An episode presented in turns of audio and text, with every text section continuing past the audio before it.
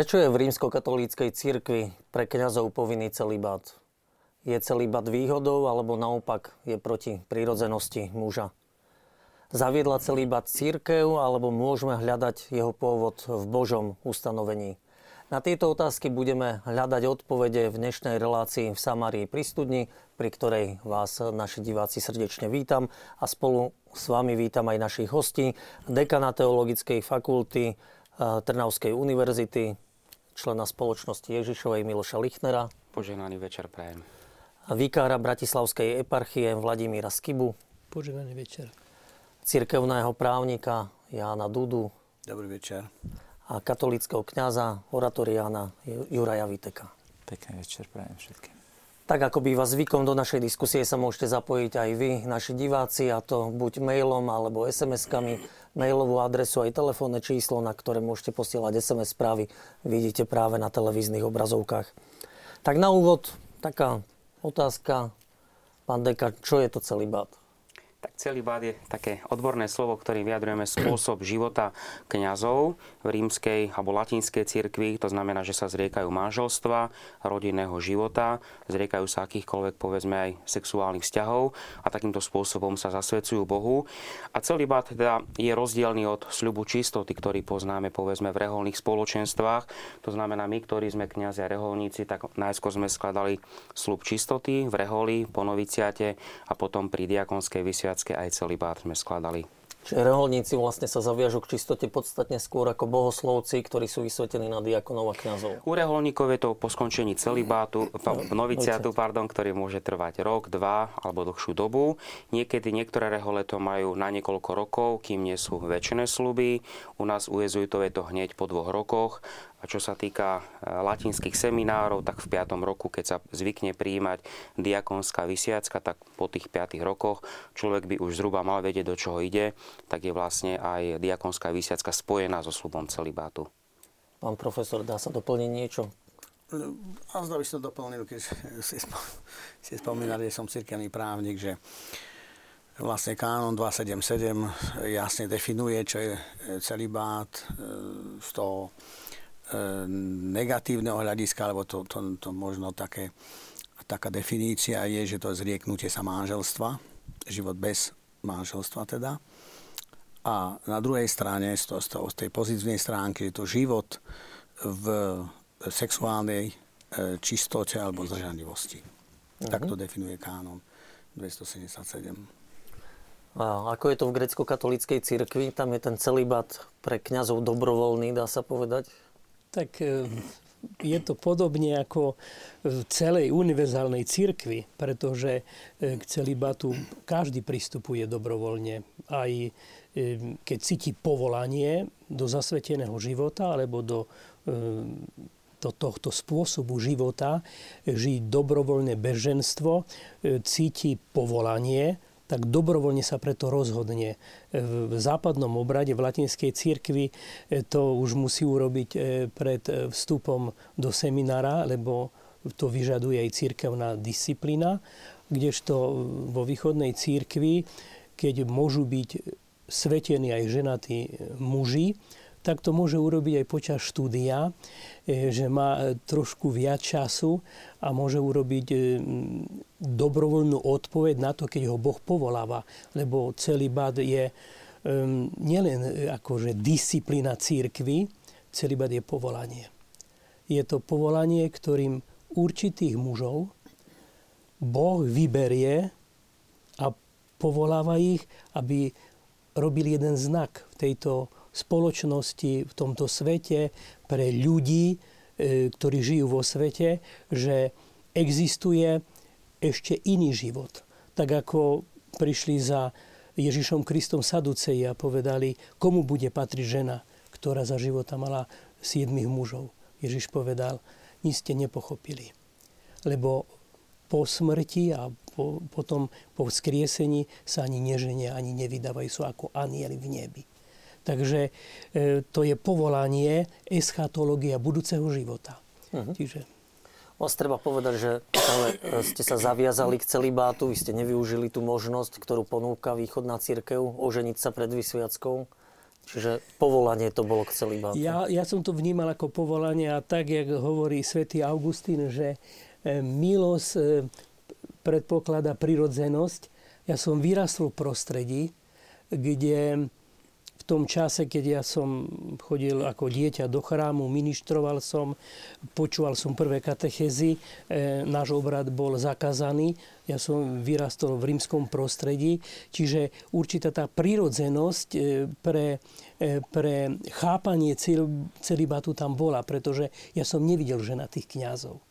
Čiže už tá e, príprava tam nejaká bola, ale potom samozrejme v tom období, e, keď som začal dospievať, tak e, som sa aj, aj zalúbil, ako každý chlapec taký. Ale v tom e, čase prišlo aj to pozvanie do kňastva. Bolo tak silné a intenzívne, že som ho nemohol odolať a bolo to stále spojené e, teda s celibatom. Čiže ja som do seminára išiel e, za Prešovskú eparchiu, lebo som grecko-katolík a ja som teda cítil celý ten čas, že mm, ma Boh povoláva aj do celibatu. Uh-huh. Pán Vitek, na záver toho nášho úvodného kola. Myslím, že by bolo dobré ešte urobiť jedno rozlišenie. Pán dekan urobil e, to rozlišenie, že je čistota reholná môže byť a potom o celibáte sa hovorí v súvislosti s kňastvom. Čiže to je tiež veľmi dôležité, že keď budeme aj dnes večer diskutovať o kňazskom celibáte, že to nie je jediný celibát v cirkvi, že celibát bol od počiatku a konec koncov založil ho pán Ježiš. On sám hovorí o, o tom, že niektorým to môžu pochopiť, že pre nebeské kráľovstvo sa zriekajú manželstva. Ale ešte jedno roz, rozlišenie je si potrebné urobiť, aby sme porozumeli aj to, že je taký častokrát argument, že apoštoli a vôbec v tej biblickej dobe e, ranej církvy boli mnohí kňazí ženatí, tak je veľmi dôležité ešte rozlišiť jednu vec, že celibát znamená ani nevstúpiť do manželstva. Ale v prvotnej cirkvi nebolo ani tak dôležité v prvom rade celibát, ako iná vec, a to je niečo, čo by sme mohli nazvať po slovensky zdržanlivosť, kontinencia. Že napríklad svätý Peter, e, keď ho pán Ježiš povolal, tak on opustil všetko a išiel za ním. Aj to na jednom mieste v Evangeliu hovorí, pane, my sme opustili pre teba všetko a čo za to dostaneme. A pán Ježiš vtedy hovoril, že nie je nikto, kto by pre mňa opustil domy, ženu a tak ďalej. Čiže v tej prvotnej cirkvi e, častokrát práve s tým kňastvom bola e, viazaná tá, tá zdržanlivosť, čo nie je celibat v striktnom slova zmysle, lebo zdržanlivosť znamená, že aj povedzme ženatý, ktorý je právoplatne ženatý, sa v určitom momente zrieka toho manželského spolužitia. Že častokrát boli normy aj v prvých, to ešte sa k tomu dostaneme, v tých prvých storočiach, že, že sa dajme tomu boli ženatí, ale s povolením manželky sa rozhodli pre ten kňazský stav v tom smysle, že žili potom zdržanlivosti. Čiže oni neboli aj niektoré reči, ako napríklad taliančina bežne používa slovo celibát, je celibe,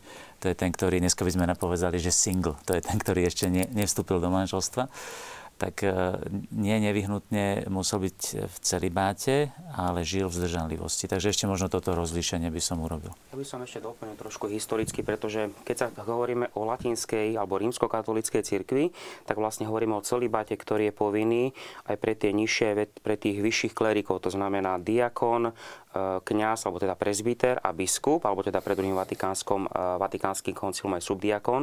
Čo sa týka východných cirkví, tak tam je dobrovoľný celibát v prípade diakonov alebo kňazov, ale v prípade biskupov je nutný. To znamená, tam si treba uvedomiť, že vo východných cirkvách, či už sú zjednotené alebo nezjednotené s Rímom, keď ide o biskupa alebo patriarchu alebo tak ďalej, tam jednoducho nutne to musí byť celibátnik. Uh-huh. A mm, vlastne pán Vítek e, načrtol tú tému, alebo moju ďalšiu otázku, že vlastne celibát založil pán Ježiš.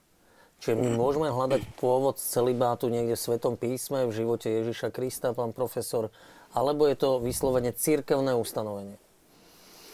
Samozrejme, že, že celibát e, sa odvodzuje od tých Kristových slov, alebo slov, slov pána Ježiša, ktoré vyslovil, že e, proste vždy budú takí, ktorí sa rozhodnú žiť v beženstve pre nebeské kráľovstvo. Čiže nie len žiť v bezženstve, tu počiarkujem, ale žiť v beženstve pre nebeské kráľovstvo. Čiže zároveň je tu vyslovená aj príčina, aj dôvod, prečo vlastne sa to robí, prečo sa to rozhoduje. By bola jedna poznámka, ktorú aj by som, e, ako si povedal. Možno biblicky by sme tiež mohli sa opierať aj o starý zákon trošku. Pretože vieme, že aj starozákonní kňazi.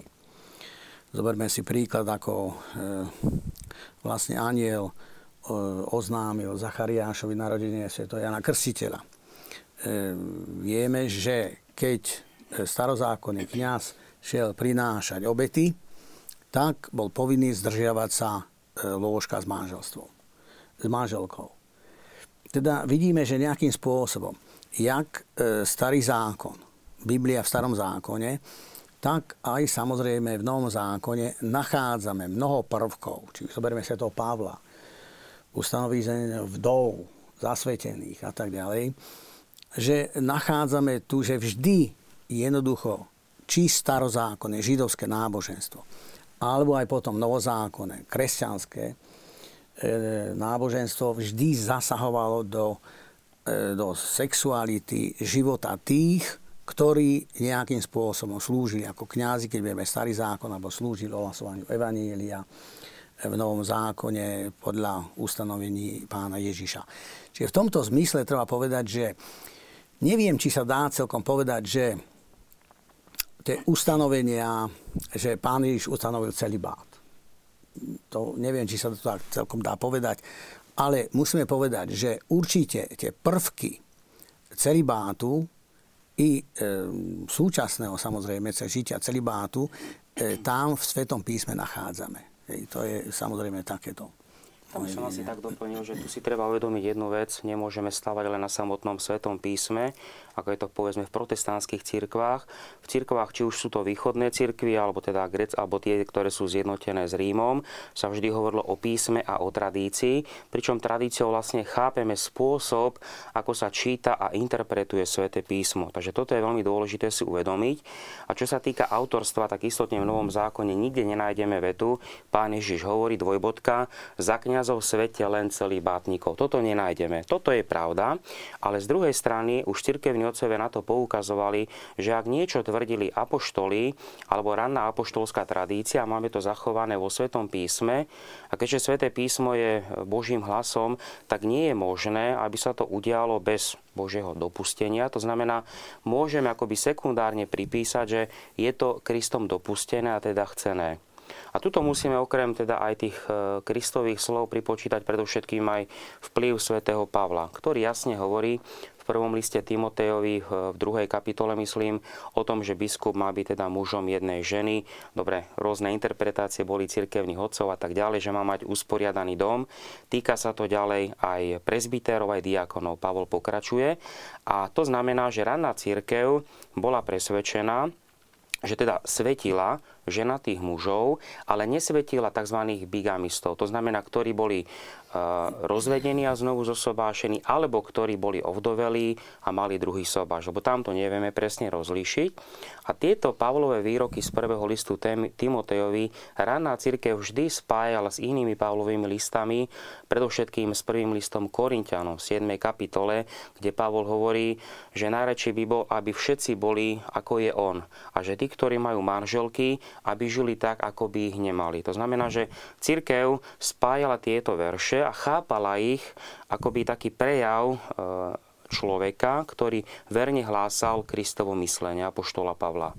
Takže toto môžeme chápať ako takú určitú interpretačnú líniu, okrem iných, či už starozákonných alebo iných biblických vyjadrení. Čiže, mm, áno, nech sa páči. Ja som tomu ešte doplnil teda to, že um, ono sa niekedy povie, že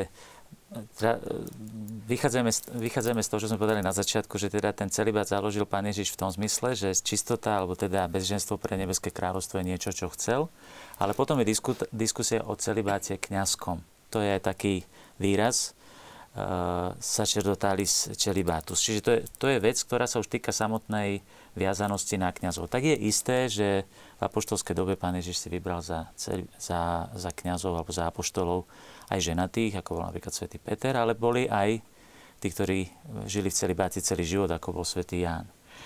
A čiže už, už samotný pán Ježiš si vybral niektorí, ktorí teda žili v celibáte. Ale, opakujem znovu, všetci boli pozvaní k zdržanlivosti. To znamená, že oni, keď ich Pán Ježiš povolal, ho nasledovali celým srdcom. A preto, keď povieme, niekedy by sme mohli povedať, že otázka toho, že či si bude církev vyberať na vysviacku iba, vysve, iba celibátnikov alebo aj ženatých, ako napríklad východné církvy majú, niektoré, nie všetky, ale niektoré majú teda takú prax, že svetia aj ženatých, tak toto je disciplína církvy. To môže církev rozhodnúť. Čiže môžeme povedať, že kňazstvo samo o sebe sa samozrejme neprieči manželstvu. To si, ne, to si neprotirečí samo v sebe. Ako čítame v niektorých eh, knihách aj teraz publikovaných na Slovensku. Ako keby žena bola prekážka kňazstva. To nie je pravda. lebo manželstvo konec koncov máme skutočne eh, ženatých kňazov, ktorí žijú vo sviatosti manželstva, to je svetá vec a zostáva svetou. Ale, ale treba zase povedať, že to nie je nejaké svojvoľné rozhodnutie disciplíny církvy, ako sa to niekedy prezentuje, že to je čisto disciplinárna záležitosť a teda církev si svojvoľne uh, ustanovila, ako je také klíše používané v médiách častokrát, že v 12. storočí vznikol celibát a církev ho vymyslela kvôli peniazom, kvôli, kvôli majetkom. K tomu sa možno, že neskôr môžeme dostať. Ale tu je veľmi dôležité, že zo, zo samotnej církev, ako povedal aj pán dekan, že od začiatku církev v tej apoštolskej dobe vnímala, že, ten, že tá zdržanlivosť je, je viazaná na to kňastvo, to je vidieť napríklad aj na tom, že e, muž jednej ženy, ako hovorí svätý Pavol, otcovia to častokrát interpretovali práve tak, že sa nemohol už oženiť druhýkrát. Tam nemyslí sa na, asi pravdepodobne na poligamiu, lebo to nebolo už tedy zvykom ani u Židov. A teda myslí sa, alebo napríklad nesmel si zobrať vdovu.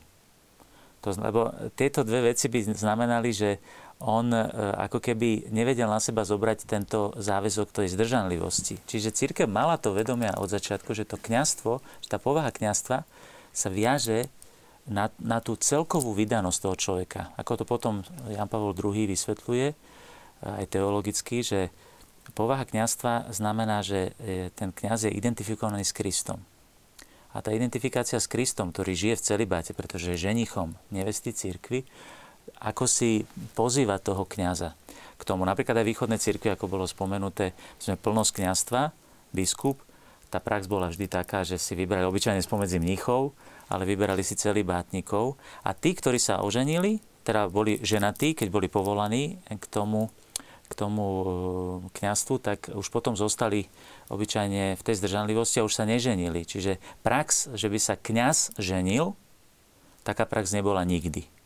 Jedine bola prax, e, že by sa ženatý, ktorý bol povolaný ku kniastvu, bol vysvetený za kniaza. Čiže niekedy, keď sú aj také diskusie, že či církev v budúcnosti by mohla zmeniť tú disciplínu, nikdy nezmeniť, lebo taká disciplína nebola v cirkvi nikdy, aby, boli, aby sa kňazi ženili. To znamená, že by mohlo byť jedine, Vždy že by... možnosť jedine pred vysviackou. No, áno, aj keď, keď aj táto otázka toho, že pred vysviackou, to tiež už je také trošku, že, že sú povolaní ku kňastvu, Teraz ešte rýchlo idem oženiť.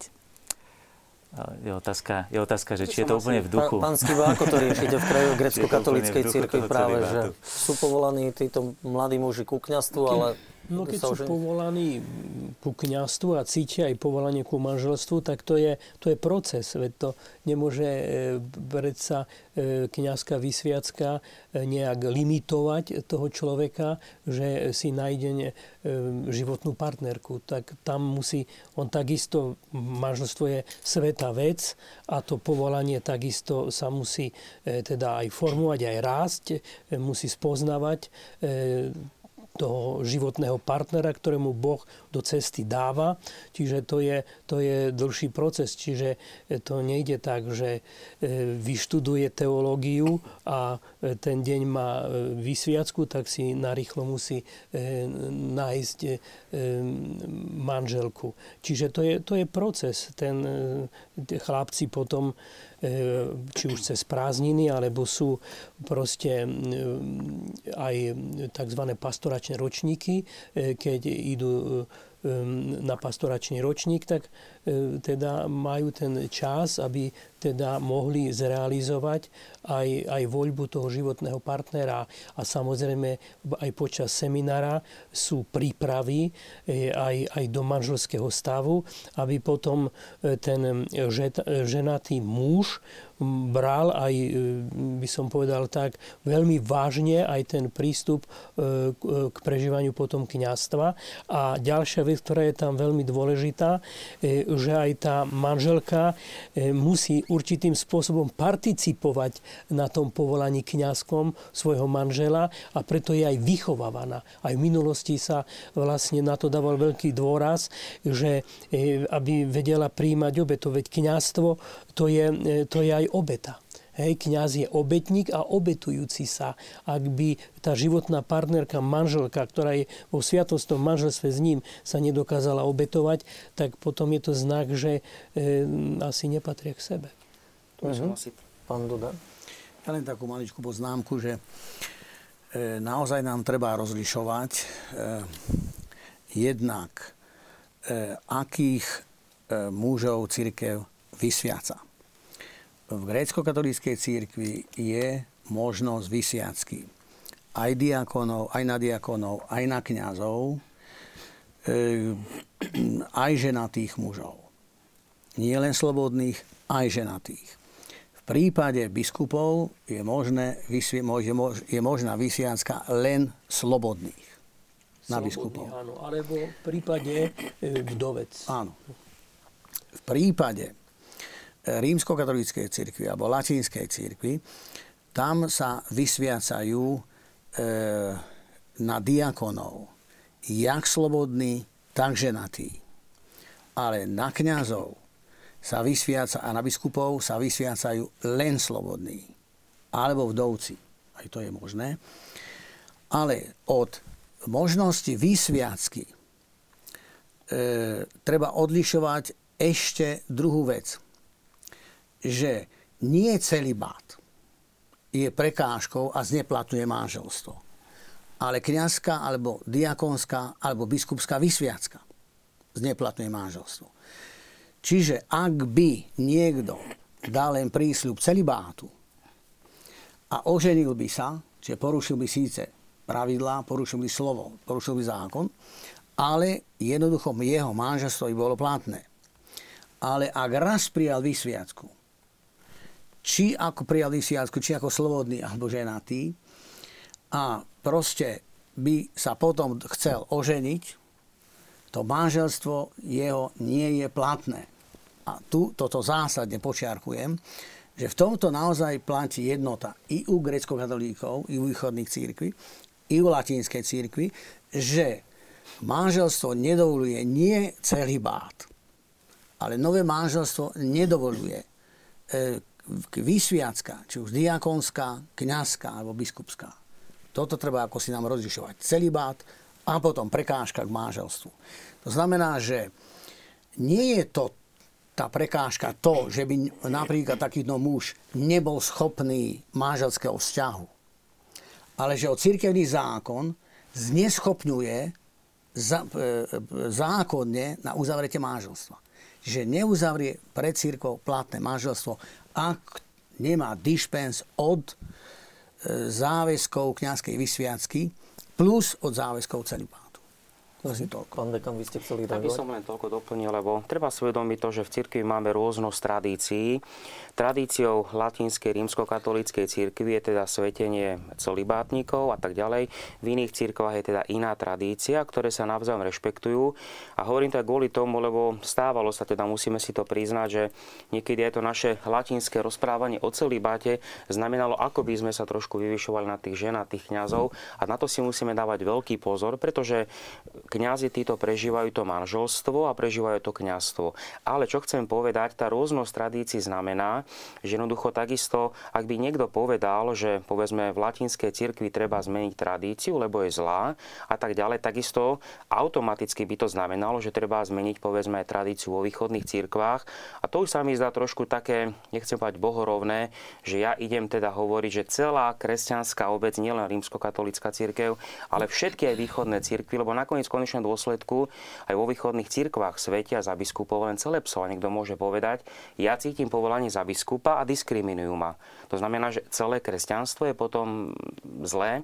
Toto je veľmi nesprávne. Druhá vec, treba rešpektovať tie tradície. Poviem to takto. V prípade sviatosti máme východné cirkvy, ktoré pri Svetej Omši Eucharistii ne, nepoužívajú slova premenenia. Toto je moje slovo, toto je moja krv. Toto je moje telo, toto je moja krv. Napriek tomu, podľa nás, táto Eucharistia je platná. A predsa nikto nebude od nich chodiť, že musíme zmeniť Eucharistiu, lebo u latiníkov je to takto. To znamená, že treba rešpektovať aj tú určitú danú tradíciu, ktorá je v tej danej cirkvi. A každá církev má rôznosť týchto tradícií. Mm-hmm. Je zaujímavé, že to bola práve jeden z dôvodov rozdelenia východu a západu v tom roku 1054, keď boli tie buly exkomunikačné, kedy východný patriarcha exkomunikoval pápež a pápež východného patriarchu Konštantinopolského. Tak jedna z vecí, ktorá práve bola taká boľavá, že tá latinská církev chcela tak povediac hodne, aspoň tam boli niektorí teda vysokí preláti, ktorí to bohužiaľ spôsobili, že takým pohrdavým spôsobom eh, hovorili o, o tej praxi eh, svetiť ženatých vo, vo východnej církvi.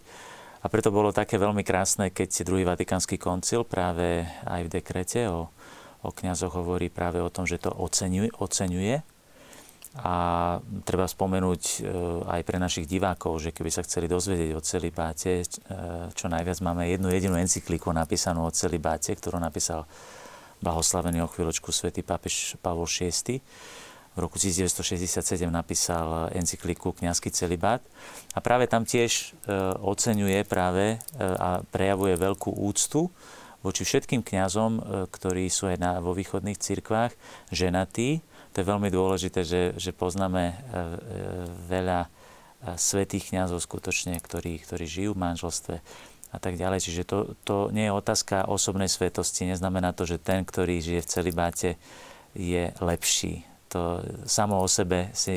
Ale treba zase ale aj povedať, že ten celibát, a to je v logike východnej aj západnej cirkvi, je, že tamto bezženstvo, tá zdržanlivosť bola od začiatku chápaná ako niečo, čo je veľmi vhodné pre ten celibát, práve pre tú identifikáciu s Kristom. Čo je vidno na tej, na tej praxi napríklad, že ani východný, už ako povedal teraz pán profesor Tuda, že, že sa neženia po, po vysviacke. Taká prax e, bola veľmi zriedkavá, obyčajne bola okamžite e, teda eliminovaná, pretože to nebol úzus v cirkvi, ktorý by bol, bol praktizovaný. Čiže tá, tá vnútorná vhodnosť e, kniastva s tou zdržanlivosťou tam, tam, tam bola. Uh-huh. Potom ešte, e, e, že vlastne ten celibát je od začiatku čas Ježišových, od apoštolských čas, stále tu bol. A, a, a sa doporučovali to evanieliová ráda. A potom treba dodať aj to, že aj vo východných církvách, kde je teda umožnené, aby boli ženatí muži svetení, mnohí teda cítia povolanie a ostávajú celibate by som možno ešte pre, predsa len pridal jednu vec, ktorú e, teraz robil, urobil rozdielne e, pán profesor Duda, že e, ešte by sme mohli pri, ešte pripomenúť, že práve táto encyklika pápeža Pavla VI. umožňuje v rímskokatolickej cirkvi vysvetiť za kňazov ženatých.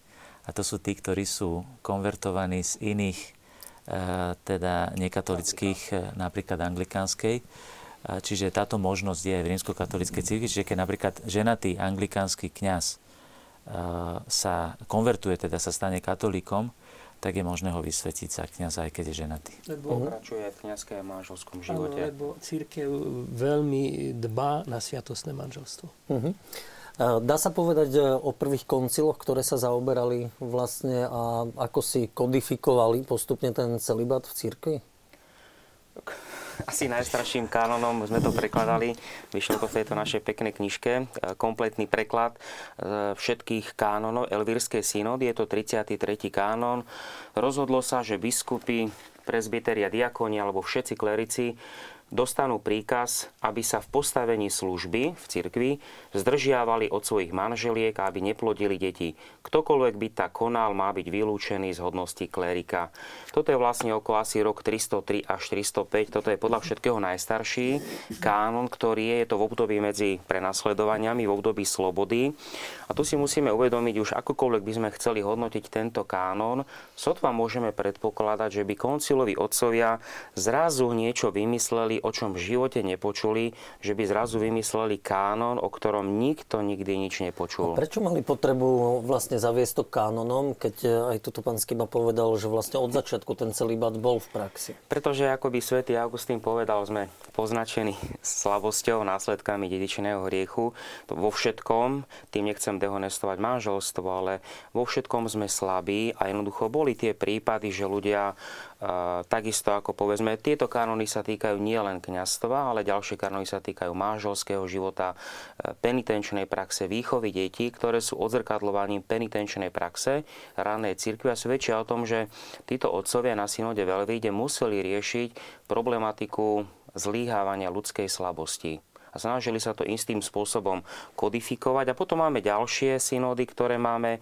Máme synódu v Arl 314 roku, to je asi rok potom, ako bola daná sloboda kresťanov. A ďalšie, ktoré jasne hovoria, e, že tí, ktorí boli svetení ako ženatí a sú vo vyšších klerických, e, to znamená, že sú kňazi a biskupy, nesmú pokračovať v manželskom živote. To je tá zdržanlivosť. To je tá zdržanlivosť. Boli to miestne synody alebo celocirkevné? Niektoré boli, väčšinou to boli teda miestne synody, ale to je to naše rozlišovanie, že čo to znamená miestna synoda, aký je dopad. Um, ale tých synod je viacero. Povedzme, jedna bola synoda v, eh, v Elvíre v Španielsku.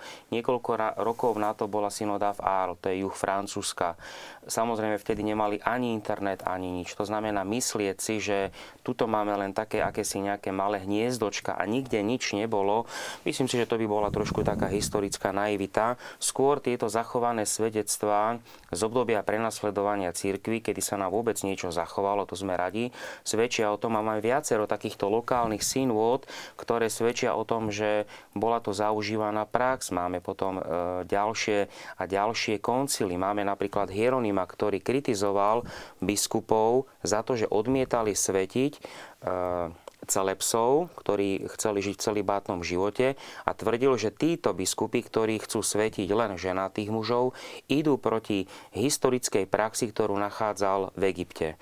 To znamená, máme veľké množstvo takých dielčích informácií, ktoré samozrejme nie sú v postavení druhého Vatikánskeho koncilu, kde bolo 5000 biskupov, ale takéto rozsiatie tých malých svedectiev svedčí o tom, že tu je niečo, čo tu bolo, môžeme povedať o tých najstarších čias a čo postupne akoby tak dozrievalo a stávalo sa evidentnejším.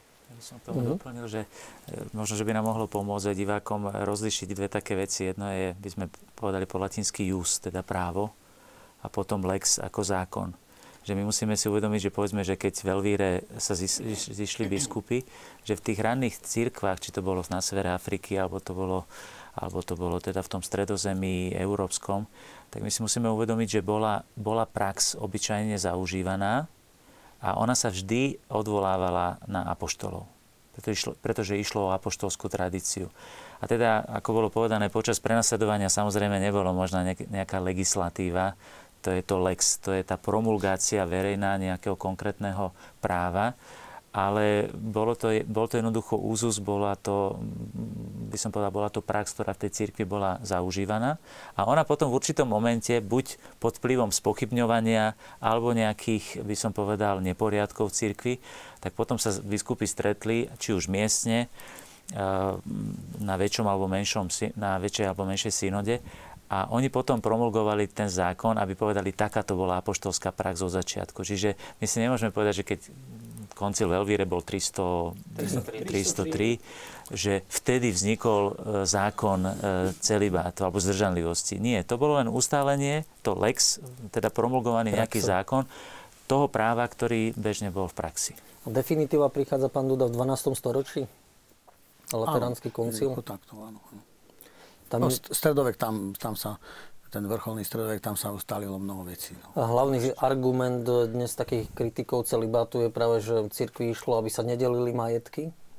Toto pôsobilo? To by som ja asi dal takto, že ešte by som upresnil, že druhý, eh, druhý lateránsky koncil v 1136, myslím, je pravda, že eh, po tých turbulentných dobách ráneho stredoveku stanovil jednoznačne určitý poriadok, že teda sa začali svetiť e, na, na západe len celibátnici. Ale môžeme povedať, že aby sme boli úplne presní, že ten celibát, e, ten zákon o celibáte ustanovil až Tridentský koncil. Tam ešte boli potom určité, určitý vývoj, ktorý by sme, to by presahlo túto reláciu. Ale v tom 12. storočí, a to by som veľmi chcel počiarknúť, pretože v spoločnosti si všímam, že sme úplne prebrali v podstate marxistické čítanie dejín a marxistickú-leninskú interpretáciu vzniku celibátu. Mnohí si to ani neuvedomujú a hovoria, že církev zaviedla v 12. storočí celibát kvôli majetkom. Tu by si to skutočne bolo potrebné e, takú malú poznámku, pretože teraz sme videli, že od tých apoštolských čas, ako tá tradícia bola už v patristickej dobe, ale čo sa to stalo vlastne v tom 11. 12. storočí, tak tam nastala trošku situácia, že s tým majetkom sa to skutočne trošku, e, e, by som povedal, že zamotalo. A z jednoduchého dôvodu, ono to malo korene ešte v tom imperiálnom čase, či už v Ríme alebo v Byzancii, kedy e, štátna moc, sekulárna, obyčajne cirkvi dávala nejaké prostriedky. Buď to boli majetky nejakých konkrétnych pôdy alebo budov a tak ďalej. No a častokrát boli tie úrady cirkevné viazané na nejaké tzv. beneficium, teda na nejaký majetok. Lenže toto rozdielovali samozrejme obyčajne a najmä v tom 12. storočí, 11. nastali trošku neporiadky, pretože toto obyčajne o tomto rozhodovali ľudia mimo cirkvy, teda z toho svetského prostredia.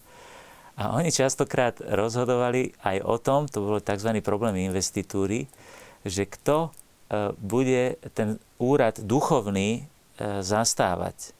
A to samozrejme bolo spojené aj s nejakým beneficiom, ktorý bol pre dobro cirkvi, pretože aj dnes si mnohí ľudia predstavujú, že cirkev e, žije na obláčiku zo vzduchu. My vieme, že všetko jednoducho minimálne nejaké prostriedky a materiálne cirkev potrebuje na svoje účinkovanie, čisto kostoly, konec koncov aj zabezpečenie samotných služobníkov a podobne. A školy teraz a, a tak ďalej čiže jednotlivé tie inštitúcie, ktoré církev má, aby mohla konať svoje poslanie. No a teda nastal taký problém, že v tom nastali dosť veľké problémy, pretože sa v podstate veľmi sekularizoval e, ten kňazský stav v tom zmysle, že tam išlo viac skutočne o tie beneficia, než o ten duchovný profil toho samotného klerika.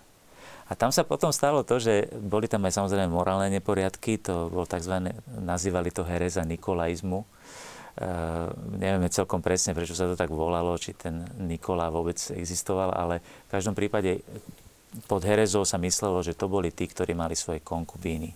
Uh-huh. Boli to kňazi, ktorí častokrát mali, mali boli to skutočne e, obdobia, kedy to bolo pohoršlivé.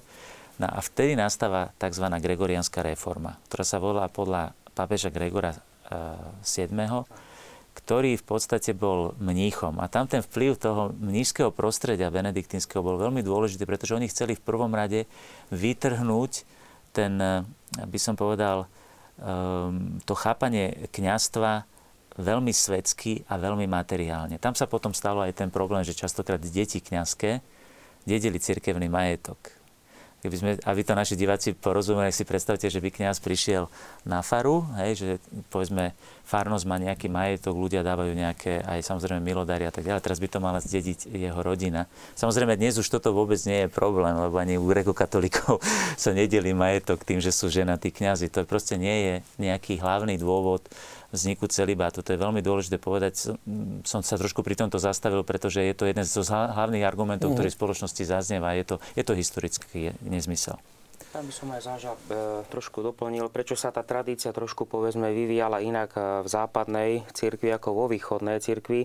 Môžeme povedať, tam je určitý vplyv aj tej invázie barbarov, vznik feudalizmu a tá spomenutá investitúra, ktorá spomenula, že, ktorá spôsobila to, že po biskupskej hodnosti začali túžiť aj ľudia, ktorí povedzme dávalo tú určitú prestíž, ako obrazne povedané dnes byť poslancom v parlamente. To znamená, máme svedectva zhruba asi od 7. storočia, kedy si kupovali častokrát boháči na starobu alebo aj v dospelosti ten biskupský úrad a väčšinou v bohatých rodinách majetok sa nedeli. To znamená, prvé dieťa v šlachtickej rodine dedilo majetok, druhé išlo do cirkvi a tretie do armády. To znamená, to dieťa ono nechcelo byť kňazom, ale rodičia ho tam dali. To znamená, že to dieťa vyrastalo, stalo sa biskupom, prípadne kardinálom, ale ako človek, ktorý vnútorne toto neprijal, to znamená, že takýto človek potom žil tak, ako žila. Bohužiaľ, to máme tie smutné svedectvá. To máme tie rôzne kázne, či už svätého Bernarda z Klérvo a ďalších veľkých reformátorov, ktorí verejne karhali kardinálov, biskupov, že majú milenky, že majú deti. Bohužiaľ, toto boli veľmi tragické obdobia, ale práve tam bol ten vplyv toho, čo dnes hovoríme, že oddelenie cirkvi od štátu áno, ale štátu aj od cirkvi. Toto sme mm. zažili v tom 11., 12., 13. storočí, kedy tá svetská moc, pánovnícka moc chcela obsadzovať biskupské a kardinálske a pápežské e, funkcie svojimi deťmi a svojimi. A to spôsobilo veľký rozklad a preto tam prichádza k tým reformám, preto povedzme dáva sa, že len kardináli uzatvorení môžu voliť pápeža a tak ďalej a tak ďalej. Uh-huh. som to zjednodušil ešte úplne, že e, církvi v tejto dobe išlo o to, aj pod vplyvom teda pápeža Gregora VII, aby e, církevné úrady zastávali ľudia, ktorí boli na duchovnej výške. Uh-huh. A divacké otázky, taká duchovná otázka. Prečo ste sa rozhodli pre kniazstvo a celibát? Pán Skiva, vy ste to tak načrtávali na úvod relácie, to vaše rozhodnutie? Ja, ja takto, ja vám poviem ja neviem, prečo ja som sa rozhodol. Jednoducho ja som to cítil, ja som nemohol ináč spraviť. Uh-huh. Ja som mal 15 rokov, hovorím e, to ako také svedectvo, stále to hovorím. Ja som začal vnímať aj, aj druhé pohlavie, že existuje v tom čase a aj, aj som sa prvýkrát ako keby tak zalúbil a zrazu prišiel jeden sek. A ja som cítil že ma Boh volá do kňastva, ja, ja som nevedel na to odpovedať ináč, iba povedať áno. A zrobil som to rozhodnutie a robil som ho celý čas a robím ho dodnes. E, stále cítim, keď sa pre to kňastvo aj teraz rozhodujem, stále cítim pokoj. Uh-huh. A takisto aj, aj, aj čo sa týka celibatu, ja to beriem ako povolanie. Ja to ja skutočne cítim každý deň, že, že Boh ma v tom povolaní zachraňuje. Aj v, tej, aj v kniastve, aj, aj, aj v tom celibate. Takže to ťažko nejak tak odpovedať, že e, ja som si to nezvolil. Ja som to jednoducho cítil a dal som Bohu odpoveď a každý deň sa presvedčujem, že mi to dáva slobodu. Pán profesor, keby ste vy mali na tieto otázky odpovedať? No, tak to je samozrejme zložitá vec trošku.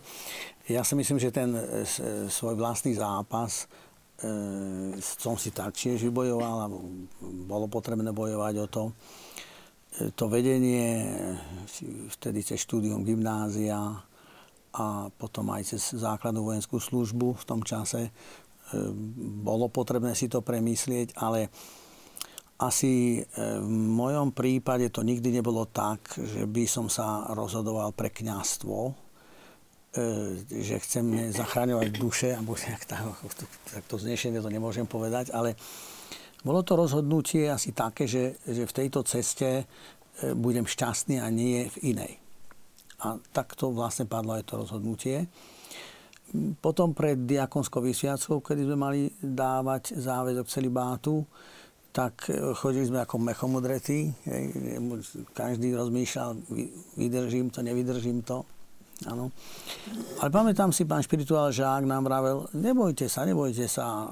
Ak sa veríte pán Bohu, pán Boh vám pomôže. No. Tak toto, myslím si, že také jednoduché povzbudenie mi dodalo síl a som sa rozhodol. Teda. No a mm, ako si súhlasím s tým, že že to rozhodnutie to nie je raz a navždy. To, tá ako, proste ako manželstvo musí človek neustále aj zápasiť a o, o to, čo, čo má žiť. Tak je to vlastne aj v kniastve, že jednoducho ten, ten bád a vôbec aj ten kniazský stav a istú morálnu úroveň svojho kniazského stavu i e, mravného života si človek musí naozaj strážiť a prosiť Pána Boha, aby nám to ako si dal tú milosť, povolanie i kňazstvo, i celibát žiť. Uh-huh. Keď chcete osobné svedectvá, či dáme ďalšiu otázku diváčku? Pán dekan. Dobre, tak ja som teda nielen kňazom, ale som aj reholníkom, takže u mňa myslím, že prvé bolo to kňazské povolanie. mm, keď som bol malý chlapec, myslím, že 7 ročný. A potom postupne som, som si tam uvedomoval, že Pán Boh ma volá ešte niečo, čo som nespoznával hneď, ale postupom času som si uvedomal, že je to aj ten reholný život. Je to Boží dar. Prijal som ho veľmi rád. Kňazom som 16 rokov, reholníkom 26 rokov. Dve veci sú, ktoré aj svätý Augustín častokrát zdôrazňoval u svätého Pavla. Tento dar máme v krehkých nádobách, to znamená, to sa môže veľmi ľahko rozbiť, tak ako porceláne krehký. A druhá vec, kto stojí, nech si dáva pozor, aby nespadol. To znamená, tieto e, dar kňazstva, dar celibátu, ktorý, ak veríme, že nám Boh dáva, je predovšetkým o pokore. To je o povýšenosti. Svetý Augustín by nám jasne povedal, keď nás, a citoval by nám veľa žalmov zo Svetého písma, keby nás Boh pustil, tak zajtra padneme na nos a rozbijeme sa. To znamená, že toto je o tom neustálom tom ďakovaní a takom vyprosovaní si aj ochrany od Krista, ale zároveň teda aj utekanie sa k Páne Mári, ktorá je matkou kňazov. Ja si spomínam, keď navštívim moju mamu, tak vždycky mi teda dáva ma pod ochranu matky kňazov a dáva mi krížik na čelo. Toto spoločenstva, ktoré sa za mňa modlia, toto si ja veľmi uvedomujem a toto je tá sila pre kňaza. Bez tejto sa to nedá. Mhm. Pokora, modlitba. Juraj. Eh, ja som to mal také trošku, eh, keby som mal povedať, že keď som sa rozhodol pre kniazstvo, tak asi v tom, v tom duchu, že dneska ráno. Eh, ale teda, že skutočne je to proces, ako už bolo povedané, že ustavičný, ale tak ja som bol, vyrastal v podstate mimo církvy nejako neveriaci, takže pre mňa to bolo práve v tom období dospievania, keď som začal sviatosne žiť, tak to tak postupne, ja som tých 15-16 začal sviatosne žiť, no asi nejak v 16-17 rokoch mi prišla tá myšlienka. Ja som si ho nechcel ani pripustiť, veľmi sa priznám, lebo chlapec, ktorý vyrastal v dosť takom svetackom prostredí, tak si to mhm. nevedeli viacerí predstaviť. Ale si veľmi pekne spomínam, pán Boh oslaví pána biskupa Dominika Tóta, lebo s ním mám taký vlastne e, prozreteľnostný rozhovor som mal, som sa chodíval do prírody v Smoleniciach e, uči, učievať, tam som aj zažil vlastne tú moju konverziu a tak ďalej v horách. Naraz sme sa tam náhodou stretli, ja som ani nepoznal osobne, sme sa zarozprávali asi 15 minút a na všetko možné sa ma pýtala asi po 15 minútach rozhovoru sa na mňa tak úprene zahľadil a hovorí, že Jurko, a ty by si nechcel byť kňazom? A ja som na neho vypleštil oči a povedal som mu, že áno. A vtedy som si vlastne uvedomil, že tá túžba vo mne bola. Ale musím povedať, že u mňa sa to tak nejako viazalo s tým, že som si tú túžbu po kniastve nevedel v podstate celkom inak predstaviť, ako že, že kompletne celý sa dám Kristovi, uh-huh. že proste nasadiť celý život. Čiže mm, v podstate ten celý bát bol s tým tak nejako mm, spojený. No ale samozrejme, že to je potom zápas e, v podstate celoživotný, ale myslím, že taký zápas prežíva aj každý ženatý muž, e, ktorý sa rozhoduje každý deň pre svoju manželku a tak ďalej. Čiže to je otázka skôr vernosti uh-huh. a, a teda mm, ten, ten zápas je tam taký. Možno ešte by som dodal takú maličkú poznámku, že e, treba si vidieť, že e, ako si nielen chrániť ten Boží dar v sebe, to je veľmi dôležité, ale ten spôsob ochrany Božieho daru, myslím si a som presvedčený, že spočíva aj v prehlbovaní svojej viery. Lebo kňaz proste kladie celý, celúčičky zmysel svojho života a zmysel svojho konania a práce do Božích rúk. Neviem si predstaviť a, a myslím si, že to je možno asi aj problém aspoň istej časti alebo niektorých našich bratov, ktorí prežívajú istú krízu, že myslím si, že tam, kde si príde tá pochybnosť vtedy, keď tá viera upadá. Lebo e, vlastne tam sa stráca aj zmysel poslania a práce to, tohto kniaza alebo tohto reholníka. Lebo ak vidím zmysel mojej modlitby, aj keď mám napríklad, e, čo ja viem, v kostole len e, malinko ľudí, alebo veľa ľudí, to je jedno, ako povedal pápež Benedikt XVI, keď sa pripravoval na, na kázeň pre svoje tri sestričky, ktoré mu tam pomáhajú, tak e, ten, e, tento Sevald, novinár sa ho pýta, že to sa pripravovať treba a tak ďalej. Hovorím, ale to je jedno, či hovorím Bože slovo miliónom, alebo, alebo hovorím trom sestričkám. On sa pripravoval od pondelka na nedelnú kázeň.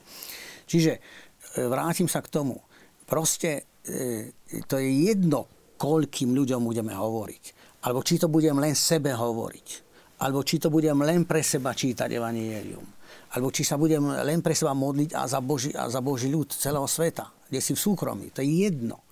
Ale musím cítiť, že toto, čo robím, má hlboký zmysel, ktorý má korene v hlbokej viere v Boha a v spásu sveta, ktorú vykonal Kristus.